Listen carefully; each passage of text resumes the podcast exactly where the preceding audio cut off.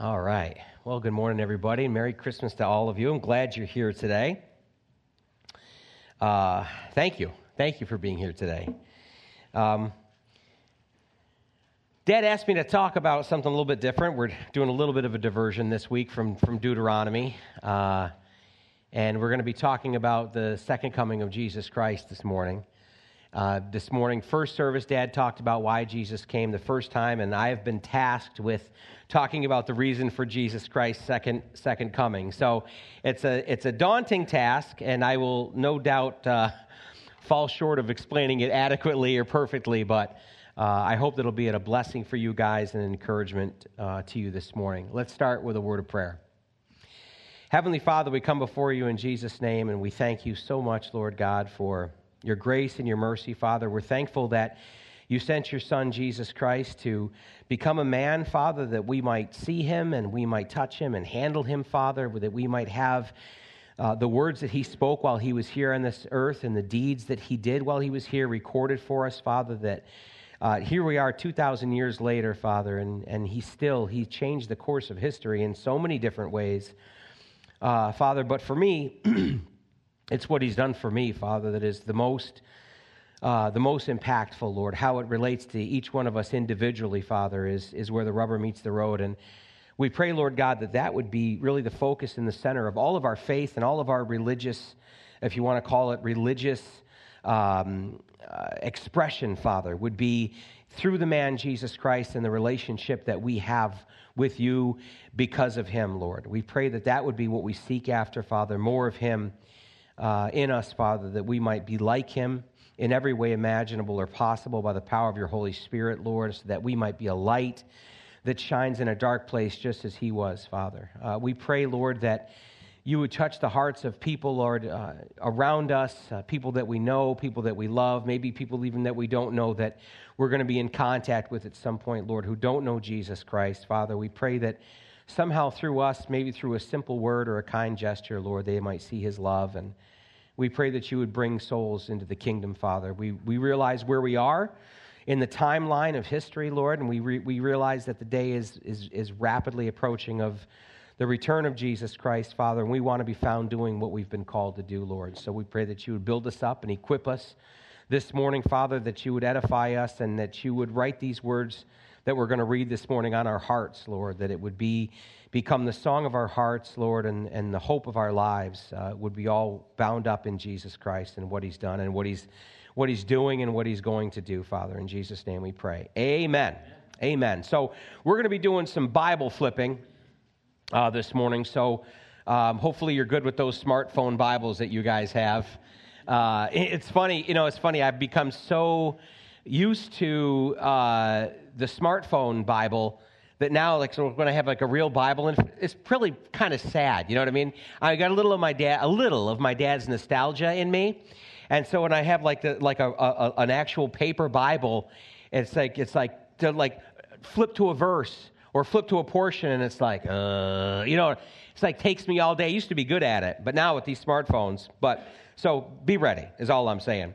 Um, we're going to be talking about the second coming of Jesus Christ. And so I kind of want to get into the doctrine of the comings of Jesus Christ, the reason behind the doctrines for the coming of Jesus Christ, both the Old Testament teachings and the New Testament teachings. And that's going to include all of the comings of Christ. Uh, for us, that would be three okay? We have the, the, the first, what we call the first advent, or the first coming of Jesus Christ, that was foretold of the prophets in the Old Testament when Jesus Christ was born of a virgin, the Virgin Mary, uh, and he lived his earthly life. And then for three short years, uh, he had a ministry that literally changed, transformed, and revolutionized the entire planet uh, it can't be under, it can't be over, rather, stated.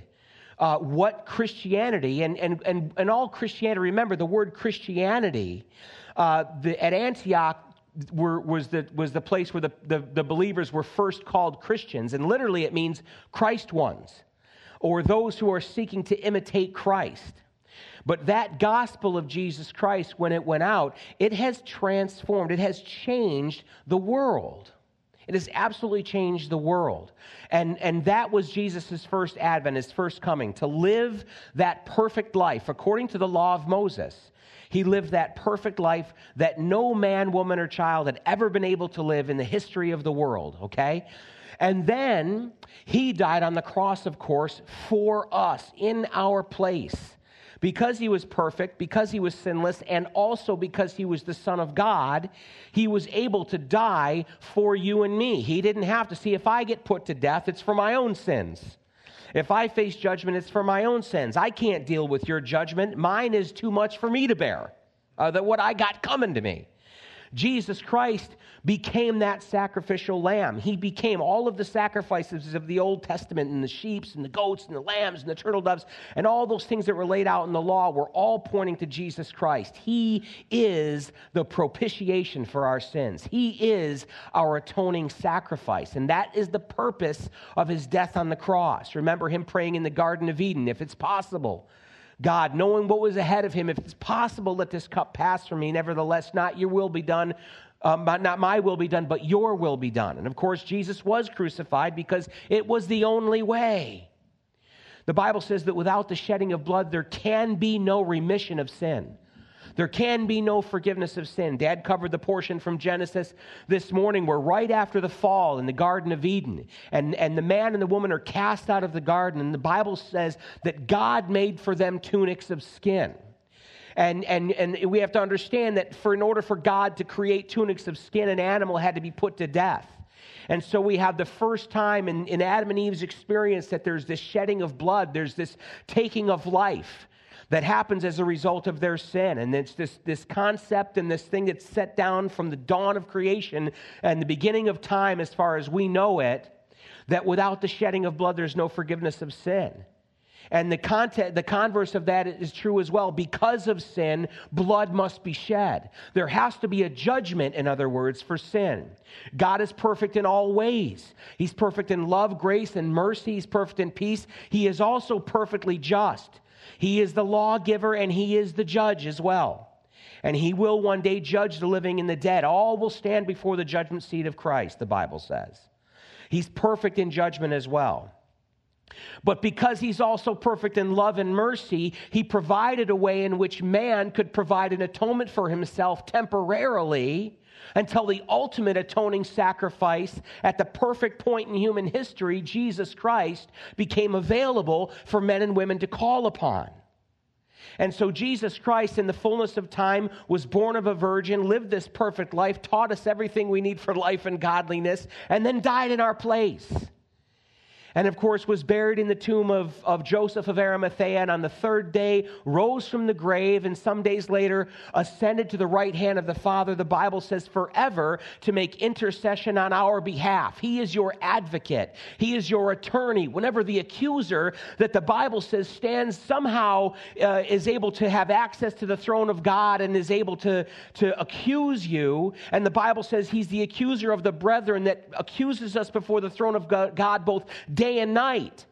And there's this continual thing, and you feel the condemnation when you fall short of the glory of God, and when you have sin that occurs in your own life, and the enemy is so quick to come alongside you and to condemn you and to tell you that you've lost your place and that you don't deserve your place and you've blown it, and you might as well pack it in and you might as well quit now because you've done, you're it. That's it. It's over. There's no, and Jesus Christ, understand this for you personally, sits at the right hand of the Father to be an advocate for you. And he stands there, he sits there, and he says, No, no, but they are spoken for. And so Satan can accuse you and you can accuse yourself. But Jesus Christ, if you've put your hope and your faith and your trust in him and the atoning sacrifice of his blood, it is provided for you not just yesterday and not just today, but forever. You cannot escape the forgiveness of God through Jesus Christ if you've called upon his name. And so that's the reason that we so long, because as you walk this life long enough, and you experience, and we love to talk about it. It's my favorite subject, the grace and the mercy of God. You know why it's my favorite subject? I need it so bad. Every single day. And I go through my flesh times. And I was talking to brother earlier. I had a couple of days this week. It was not pretty. It was not pretty. I was just like in the, remember Pilgrim's Progress, the of despond. You know what I mean? Like in a, in a, in a fleshly quagmire that I just couldn't get myself out of. And mentally, and just, just like, just, you know, you feel like that and just awful and just feeling nasty inside. Like I, I was quiet for two days because my mother taught me if you don't have anything nice to say, don't say anything at all.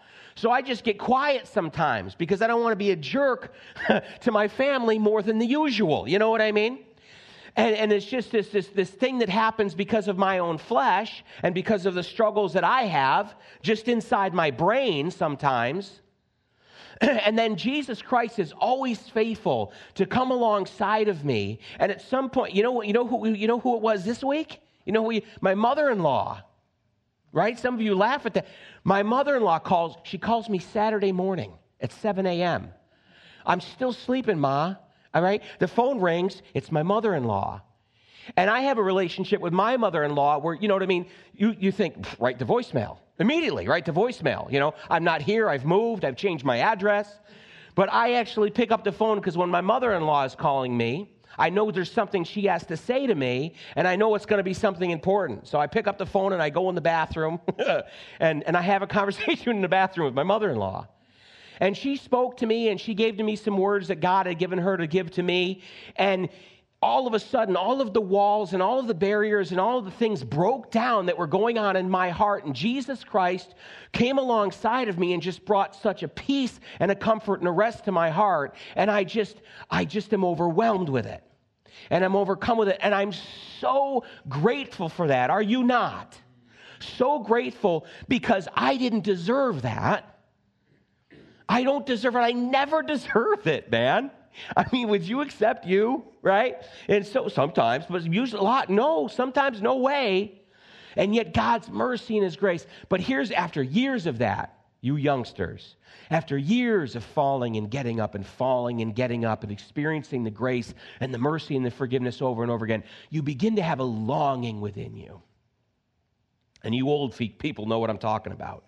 You begin to have a longing within you to be free from it all you begin to have a longing within you that I don't want to do this anymore in this body of flesh. I long to, for that day when I'm redeemed from this body and I'm able to stand before God and I'm able to be with Jesus Christ, to see him as he truly is. The Bible says that when we see him, we'll be like him, for we'll see him as he truly is. And I don't know what that means. I just know it's real good.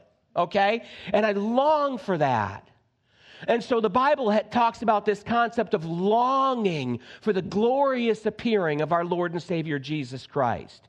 He came the first time in what is called the first advent.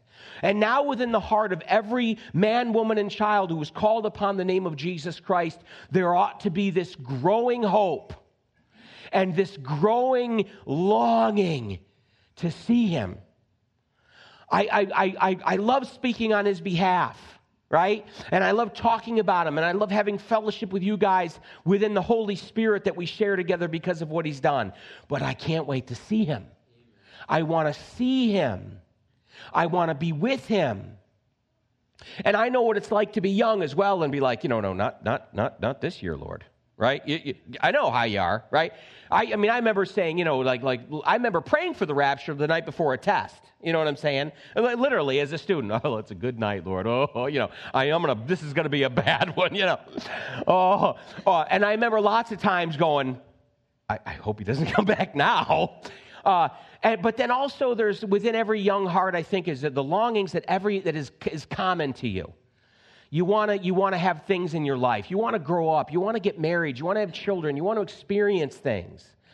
And so there's this thing, you know, and, and, and it's, in, it's in every heart. You know what I'm saying? You know what I'm excited for? Christmas.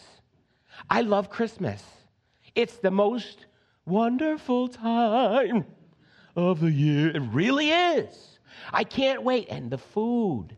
You don't even know what I'm going to do to my body this week. You know, it's just so much fun. And I kid you not, this is just being honest. I, you know what I mean? It's just, it is what it is, right? And I, you know, you can wait a week, Lord, because this is going to be a really fun, great week. That thought comes in my head. And then I have to go through the whole exercise of reminding myself listen, Chubbs, Yes, the cookies are going to be fantastic, but to see his face. I heard a pastor once say that everything that there is on planet Earth that brings you joy, that brings you fulfillment, that brings you contentment, that makes you go, ah, there's a heavenly copy. There's a heavenly feeling that makes that one feel like a punch in the face. It is going to be so great, so grand, and so wonderful to finally be free of everything that goes along with being part of the fallen race. And to be able to freely sit in the presence of the Father and the Son and the Holy Spirit and bask in that glory for all eternity and all the other things that go along with it. Makes me excited. So, the first advent of Jesus Christ, and then we have the second coming of Jesus Christ. Okay? The second coming of Jesus Christ is when Jesus Christ returns as a conquering hero, not as a suffering Messiah, but as the conquering Messiah. And he comes, the Bible says that his foot will touch the Mount of Olives and it will split and it will open up the earth and he will enter into the eastern gate, which here's a really cool tidbit for you. Not many years ago, they discovered archaeologically the original eastern gates the original eastern gates of the city of Jerusalem. They're actually underground because in, in, it's so old there that it's just like a city destroyed, rebuilt upon, a city destroyed, rebuilt upon. So there's things buried deep in the ground, like, like, like parts of, of, of cities and homes and gates. And they found the original eastern gate. And then we were in, we were in Israel at the time, and our tour guide Amir says to us, Imagine this in your head. They found these eastern gates, they're under the ground. And the Bible says that when Messiah ascends from heaven, uh, descends from heaven, and his foot touches the Mount of Olives, the Bible says that the earth is going to split open. He's going to enter through that valley. And what that means is the original eastern gate into the city of Jerusalem is going to be opened, and Jesus Christ is going to walk through it. It's just, just amazing stuff like that. I, I, I love that. But that's the second coming. Now, here's where we share the same hope. It's not the same, but it's the same based on the same scriptures as the Israelites, the Jewish people, the Jewish faith, what we call Judaism. They have been waiting for the second coming of, we call it the second coming of Christ. They would say the coming of Messiah since the beginning. Now, they did not believe that Jesus Christ was the Messiah. They were looking for the conquering Messiah who was going to come, the son of David. And that's one of the things the son of David. He was going to be of the progeny, of the line of the house of King David. And they were looking for someone who was going to come and be a conqueror. Even Jesus' own disciples, again and again and again and again, mistook Jesus' purpose for being there. They wanted to be a part. They thought, we're going to be generals. We're going to be his right hand men, his left hand men. We're going to be there when he sets up. They didn't realize. And Jesus was telling them over and over again no, no, the Son of Man is going to be betrayed into the hands of men and be put to death. And on the third day, rise from the grave. And, be, and they were like, yeah, but what, what, what, you know, they completely missed it. Completely missed it.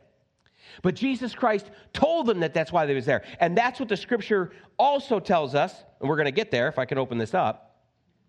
But Jesus Christ had to come for the reasons we discussed at the beginning of this message. The second coming is when he's going to come and establish that throne that we're looking for, and the Jewish people are also looking for. They just ain't looking for the same guy, right? And then there's the thing in the middle that we call the rapture of the church. And that's where I kind of want to start. A critic of the rapture doctrine once challenged uh, Dave Hunt, who was a teacher that uh, he's gone to be with the Lord now, but he, we, for years and years and years, listened to Dave and read his books and listened to his tapes, and he was here and he spoke. Amazing man of God. Uh, but somebody challenged him one time and said, Show me in the New Testament. They didn't believe in the rapture of the church. And they said, Show me in the New Testament where it says there's going to be two comings of Christ. And Dave Hunt answered them and he said, Show me in the Old Testament where it says there was going to be two comings of Christ. Because the church, uh, Christians, we of course believe that the Old Testament prophecies laid out two comings of the Messiah. One to come, the suffering Messiah, to die on the cross for our sins, and then the second coming of the Messiah to rule from the throne of David from Jerusalem. Okay? So we believe there is two comings spoken of in the Old Testament. Then Jesus did came did come. Uh, it, it, Jesus did come. He died on the cross. He rose to be with the Father. And now, as we read through the Gospels and the epistles, which are the letters of the, of the apostles to the churches, we believe that it clearly speaks of two comings again or two appearings. What we call the rapture of the church, and then that final coming of the Messiah, the second coming of Jesus Christ. Now, here is the issue. Nowhere in the Old Testament does it say specifically that the Messiah would come twice. And nowhere in the New Testament does it say specifically that Jesus would appear twice after he rose from the dead and ascended to the Father. So the question is why do we believe and cling to this idea that there's going to be two comings that were prophesied in the Old Testament, and then again, two comings prophesied in the New Testament? The answer is this you cannot take the prophecies concerning Messiah in the Old Testament and put them into one occurrence. You can't take the prophecies concerning the Messiah in the Old Testament and put them into one occurrence. And in the same way, in the New Testament, you can't take the prophecies and the words spoken concerning the appearing of Jesus Christ and put them into one occurrence. I'm going to give you some examples from the Old Testament. This is from Isaiah chapter 2, verse 4. It says this He shall judge between the nations and rebuke many people. They shall beat their swords into plowshares and their spears into pruning hooks. Nation shall not lift up sword against nation, neither shall they learn war anymore. And so we have this picture of the Messiah ruling the entire world and it being a place finally of peace. Zechariah chapter 9, verses 9 to 10 says this Rejoice greatly, O daughter of Zion. Shout, O daughter of Jerusalem. Behold, your king is coming to you. He is just and having salvation lowly and riding on a donkey, the, a colt, the foal of a donkey. That's why Jesus came in on a donkey on Palm Sunday. That's why he had them arrange that to fulfill this prophecy. But then it says this I will cut off the chariot from Ephraim and the horse from Jerusalem. The battle bow shall be cut off. He shall speak peace to the nations. His dominion shall be from sea to sea and from the river to the ends of the earth. So here we have these prophecies about the Messiah in which he is ruling the world and everything is at peace. Everything is at rest, and all mankind uh, are at peace with one another. Well, here's Isaiah chapter 53, and you guys know much of this portion. He is despised and rejected by men. A man of sorrows, this is Isaiah 53, 3 to 12. A man of sorrows and acquainted with grief and we hid, as it were, our faces from him. He was despised, and we did not esteem him. Surely he has borne our griefs and carried our sorrows, yet we esteemed him stricken, smitten by God, and afflicted. But he was wounded for our transgressions, he was bruised for our iniquities. The chastisement for our peace was upon him, and by his stripes we are healed. All we like sheep have gone astray. We have turned everyone to his own way. And the Lord has laid upon him the iniquity of us all. He was oppressed and he was afflicted, yet he opened not his mouth. He was led as a lamb to the slaughter, and as a sheep before its shears is silent, so he opened not his mouth. He was taken from prison and from judgment, and who can declare of his generation? For he was cut off from the land of the living. For the transgressions of my people he was stricken, and they made his grave with the wicked. Doesn't sound like the conquering Messiah ruling from Jerusalem, does it? But with the rich at his death, because he had done no violence, nor was any deceit in his mouth. Yet it pleased the Lord to bruise him. He has put him to grief. When you make his soul an offering for sin, he shall see his seed. He shall prolong his days, and the pleasure of the Lord shall prosper in his hand. He shall see the labor of his soul and be satisfied. By his knowledge, my righteous servant shall justify many, for he shall bear their iniquities. The Old Testament presents both a suffering Messiah and a conquering Messiah. Not only that, the scripture also teaches that the Jewish people would see the Messiah when he finally comes at what we call that triumphant coming in all his glory and recognize him specifically as the very one whom they had rejected the first time. This is from Zechariah chapter 12 and verse 10.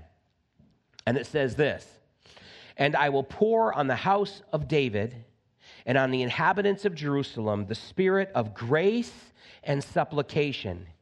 Then they will look on me, whom they pierced Yes, they will mourn for him as one mourns for his only son, and grieve for him as one grieves for a, for a firstborn. So these are the basis, amongst others, upon which Paul, remember, went from synagogue to synagogue demonstrating that Jesus was in fact the Christ. Acts chapter 17, verses 2 and 3, it says this Then Paul, as his custom was, went into them into, and this is into the synagogue, and for three Sabbaths reasoned with them from the scriptures, explaining and demonstrating that the Christ had to suffer and rise again from the dead, and saying, This Jesus whom I preach to you is the Christ.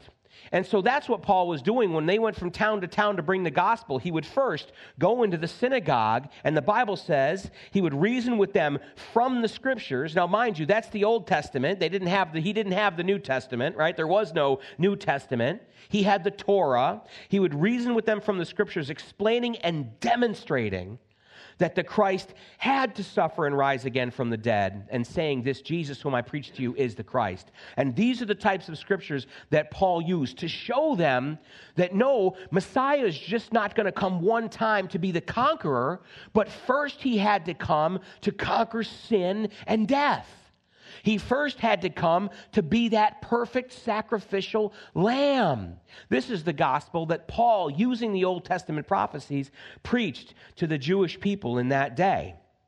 Well, in the same way, the New Testament presents the return of Christ in two different ways. If you want to turn in your Bibles to Matthew chapter 24, uh, and of course, this is the famous Olivet Discourse uh, where Jesus had earlier said to them, because they were marveling at the temple. Remember, uh, Herod the Great had, had, had completed the temple and built on the temple, and the temple was immense. It was enormous. The stones were massive that they used in building it, and Herod was responsible for that, and the disciples were there marveling over the temple. And Jesus made the statement, said, Do you see all of these things? There is not one stone of this temple that will be left standing upon the other, but they will all be thrown down. And so later on, uh, the disciples came to him and asked him, When will these things be, and what will be the signs of, the, of your coming and of the end of the age? So, Matthew chapter 24, we're going to read uh, a couple of select verses. First, we're going to read verses 29 to 31. Verses 29 to 31 because jesus is going down and then he gets he gets he gets to the what we call the great tribulation. He says and now here he says immediately after the tribulation of those days the sun will be darkened and the moon will not give its light. The stars will fall from heaven and the powers of the heavens will be shaken. Then the sign of the son of man will appear in heaven and then all the tribes of the earth will mourn and they will see the Son of Man coming on the clouds of heaven with power and great glory. And he will send his angels with a great sound of a trumpet, and they will gather together his elect from the four winds, from one end of heaven to the other. Skip down to verse 36 to 37. Jesus, in the middle of this discourse, says this But of that day and hour, no one knows not even the angels of heaven, but my Father only. But as the days of Noah were, so also will be the coming of the Son of, uh, so also will the coming of the Son of Man be. Skip down to verse 40. Then two men will be in the field, one will be taken, and the other left. Two women will be grinding at the mill, one will be taken, and the other left. Watch therefore, for you do not know what hour your Lord is coming. And so Jesus here is speaking of two very different events. We have the one event that happens after the tribulation of those days. And if you go to the book of Revelation and you follow through, and Dave Hunt used to say, imagine you're a tribulation saint. The rapture happens, you're left behind, and you go through the tribulation, and you got your Bible, and you're hiding out in the woods, and you're running from the Antichrist and from his from his the world police and, and all of these other things, and you're able to, but you're able to sneak down and look on the TV through your neighbor's window and see what's happening on CNN and you see all the events of Revelation played out every single thing through the seals, through the bowls, through the trumpets. You see everything happen exactly as it's laid out in the book of Revelation. There's the two prophets. Oh my goodness, wow, there's a, and you see it all happening. And then you see Antichrist gather all of the armies of the world, and they're in the Holy Land in the valley of Megiddo. And then you say to yourself, well, I don't think he'd come now.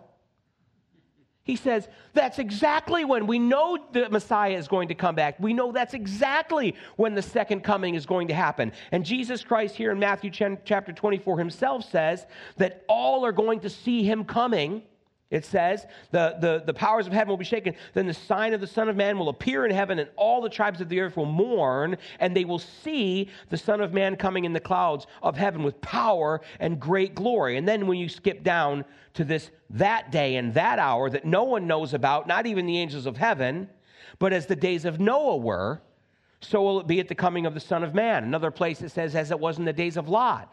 Well, the days of Noah and the days of Lot are marked with what? Sin, and basically party time. People were just living their lives. There was no great tribulation happening up until Noah and his family went into the ark. There was no great tribulation happening in Sodom and Gomorrah until Lot and his family, part of them, were taken out of Sodom and Gomorrah. And then the judgment came upon them unexpectedly. And so there are two very different things here that Jesus is speaking about. Throughout the Gospels, and the epistles, Jesus' return is presented both in a way that reflects the Old Testament prophecies of the conquering Messiah and another that is a mystery. In the same way that the first coming of the Messiah was a mystery to the Jewish people of old. Uh, in, a book of, in the book of Ephesians, the letter to the church in Ephesus, uh, Ephesians chapter 3, verses 3 to 5, Paul says this How that by revelation, he made known to me the mystery, as I have briefly written already, by which, when you read, you may understand my knowledge in the mystery of Christ. Here it is, which in other ages was not made known to the sons of men as it has now been revealed by the Spirit to his holy apostles and prophets. What, what is Paul talking about? The mystery that was made known to him and also to the other apostles and prophets was the mystery of the incarnation of Jesus Christ. Remember, the Old Testament saints, the Old Testament sages, and the Old Testament scribes, they only believed in one coming of Messiah. They didn't see two there, most of them. It was a mystery to them. This idea that Messiah would come and become a man and die, they didn't accept that at all. And Paul is calling that a mystery that in ages past was not understood, but now has been made known. Then in Paul's letter to the church in Corinth, he presents the other mystery. 1 Corinthians chapter 15 verses 51 to 52, he says, "Behold, I tell you a mystery." So, the mystery of the Old Testament age, the mystery of the Old Testament age was the incarnation. The coming of Jesus Christ the first time, it was a mystery. Uh huh? How is that going to work? I don't understand that. And now Paul is presenting another mystery, a new mystery to the church age. And here's what he says in 1 Corinthians 15 51 to 52. Behold, I tell you a mystery. I love mysteries. we shall not all sleep, but we shall all be changed in a moment, in the twinkling of an eye, at the last trumpet. For the trumpet will sound, and the dead will be raised incorruptible, and we shall be changed. He speaks of this again in his first letter to the Thessalonians, 1 Thessalonians 4 16 to 18. For the Lord himself will descend from heaven with a shout, with the voice of an archangel, and with the trumpet of God, and the dead of Christ will rise first. Now, the Lord himself descending, the second coming of Christ, we expect the, the Messiah, we expect Jesus Christ to descend from heaven, to set his foot on Mount Olives, and then go into Jerusalem. But here's what Paul says about this coming. He'll descend from heaven with a shout, with the voice of the archangel, with the trumpet of God, and the dead in Christ will rise first. Then we who are alive and remain shall be caught up. The word rapture comes from the Latin word uh, raptus, or excuse me, the, I, I said that all wrong. The word rapture, we get the word rapture from the Greek word harpazo, which was then translated into Latin as raptus, and it means to be taken by force. Okay, so we say rapture's not in the Bible, rapture's not in the Bible. The word caught up is harpazo, which was translated to raptus, which is where we get the word rapture. We will be caught up together with them in the clouds to meet the Lord in the air, and thus we will always be with the Lord. Therefore, comfort one another with these words. In other words, tell each other, it's going to get better, it's going to get better. So, I, I want to move on from there. Hopefully, I've ex- explained uh, at least adequately the first and second coming of Jesus Christ and, and how they're spoken of in the Old and New Testaments. I'd like to focus now on the third appearing of our Lord specifically, not his earthly life, not the rapture, but what the Bible calls the second coming, which people sometimes confuse the second coming of Jesus Christ with the rapture. But remember that when the rapture happens, Jesus doesn't come to earth, but instead we go to meet him in the clouds. When Jesus died on the cross, he became both our high priest and our sacrifice, his blood making the way for our redemption from sin and death. But what was won that day was more than just the victory over sin and death. When God created man, he gave him dominion over the earth. In Genesis chapter 1 and verse 26, it says this God said, then God said, Let us make man in our image. You guys know this, this portion. According to our likeness, let them have dominion over the fish of the sea, over the birds of the air, and over the cattle, over all the earth, and over every creeping thing that creeps on the earth. So at creation, this is where we get the idea that dominion of the entire earth was given to mankind. But when men fell, when mankind fell to sin, dominion over the planet Earth was forfeited to Satan. Here's where we get that from the Gospel of Luke, chapter 4, and verses 5 to 7. This is Jesus when he's in the wilderness. He's, he's fasting and he's being now tempted by the devil. Then the devil, taking him up on a high mountain, showed him all the kingdoms of the world in a moment of time. And the devil said to him, All this authority I will give you, and their glory. Notice, for this has been delivered to me, and I give it to whomever I wish. Therefore, imagine the audacity of Satan saying this to Jesus. Therefore, if you will worship before me, all will be yours. So here Satan claims to have dominion over the earth and is actually offering Jesus the mantle of Antichrist, which would be the ruler of the world given his power by Satan. That's literally what Satan was trying to do here.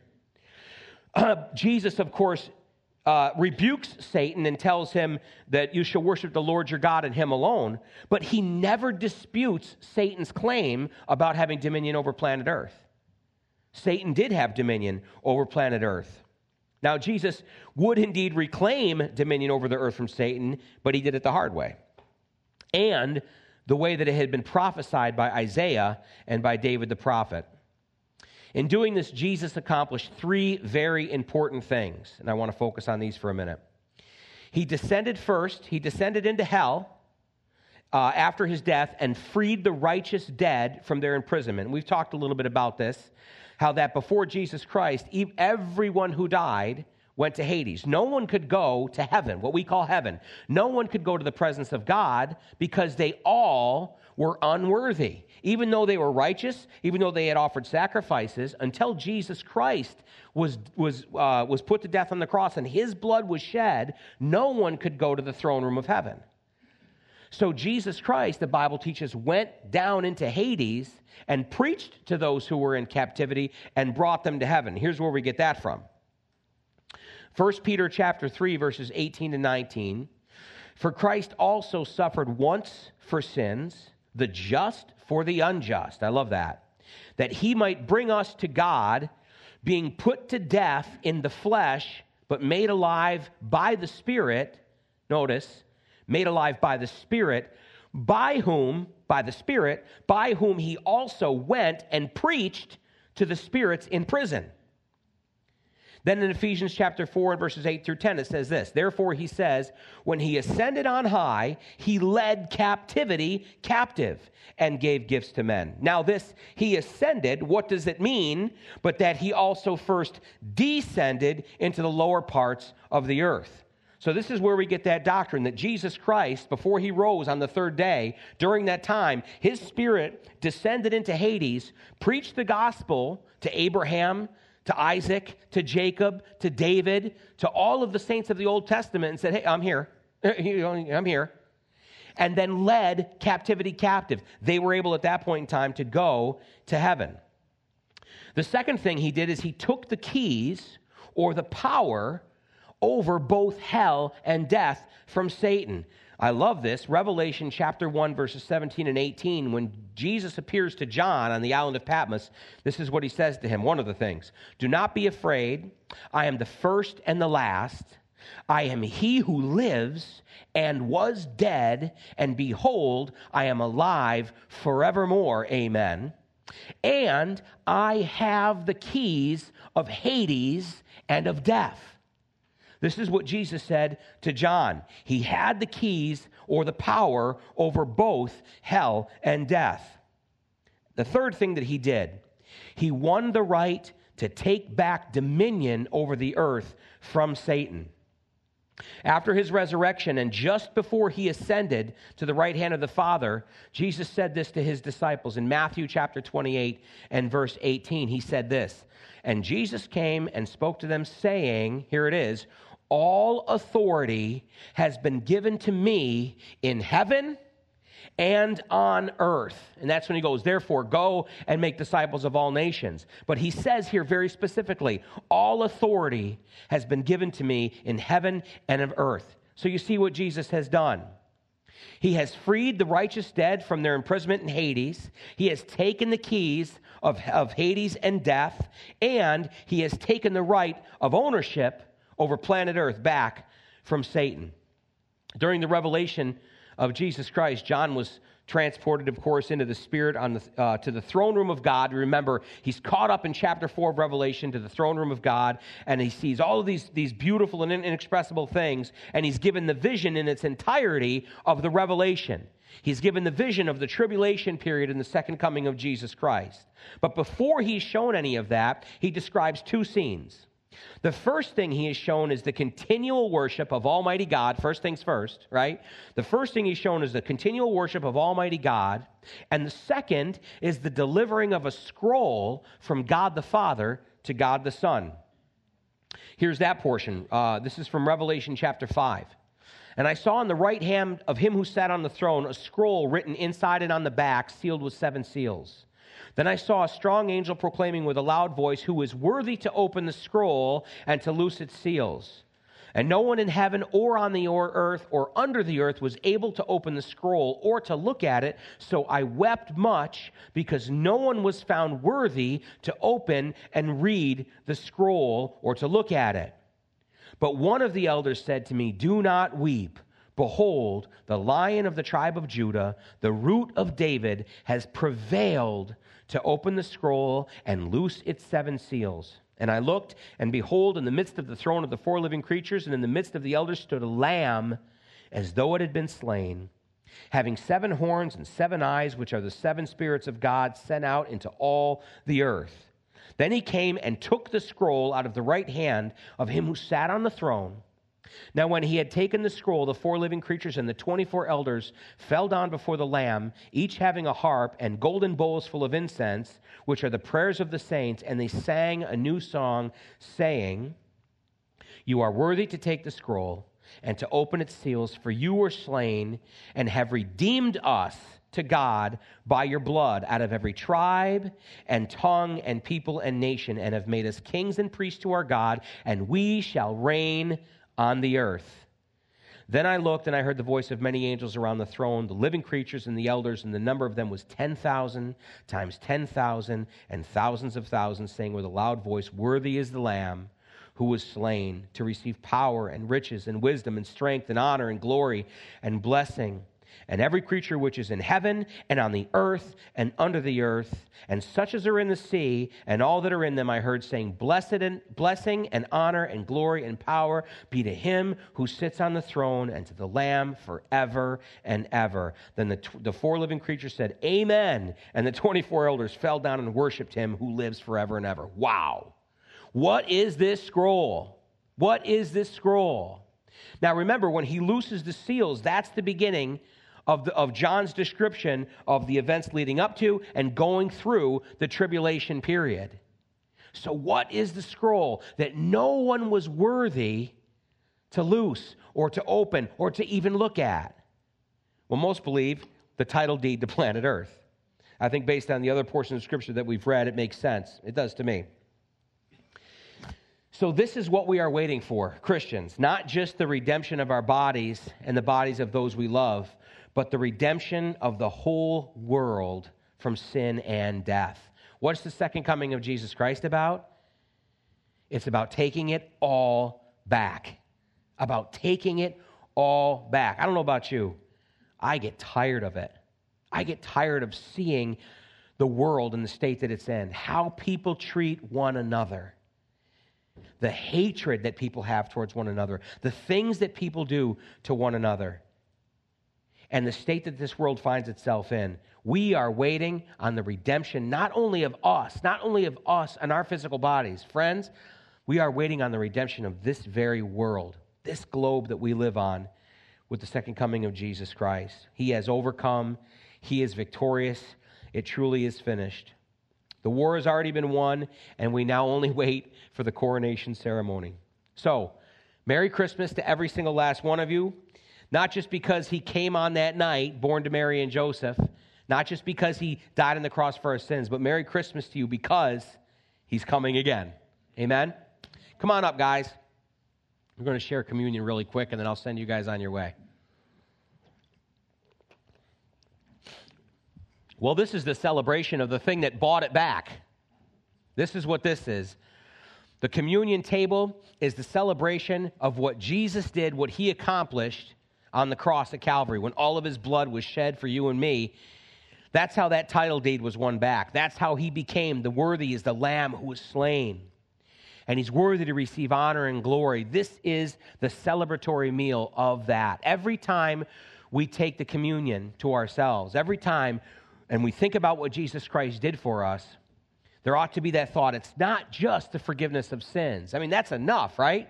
For heaven's sakes, so thankful for that. But it's not just the forgiveness of sins, but it's the redemption of the whole world. It's the redemption of the whole world that Jesus won on Calvary. So come on up, guys. We'll pass these out. And I encourage you just to, as, as these are being passed out, just to talk to the Lord.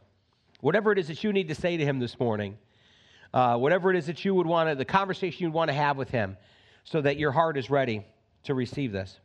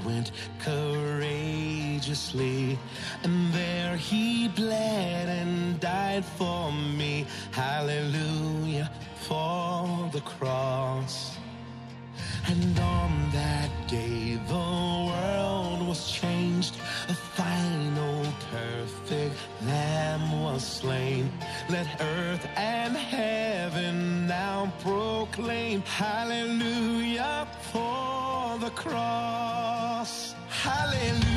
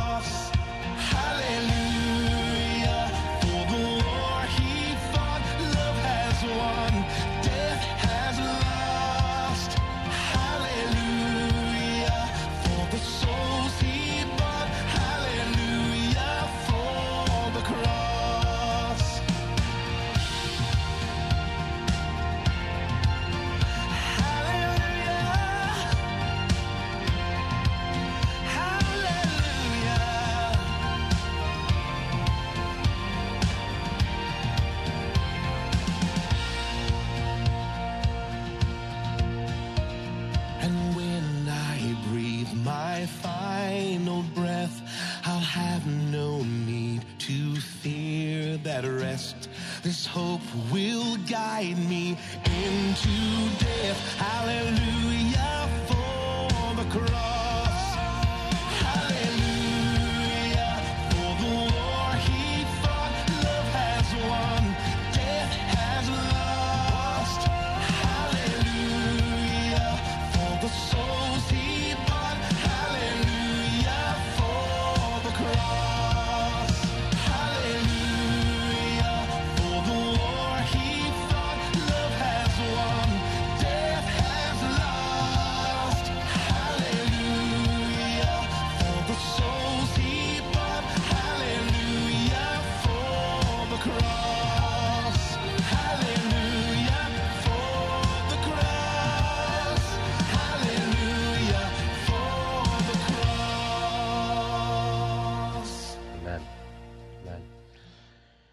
Jesus Christ, when he bled and he died on that cross at Calvary, had you in mind.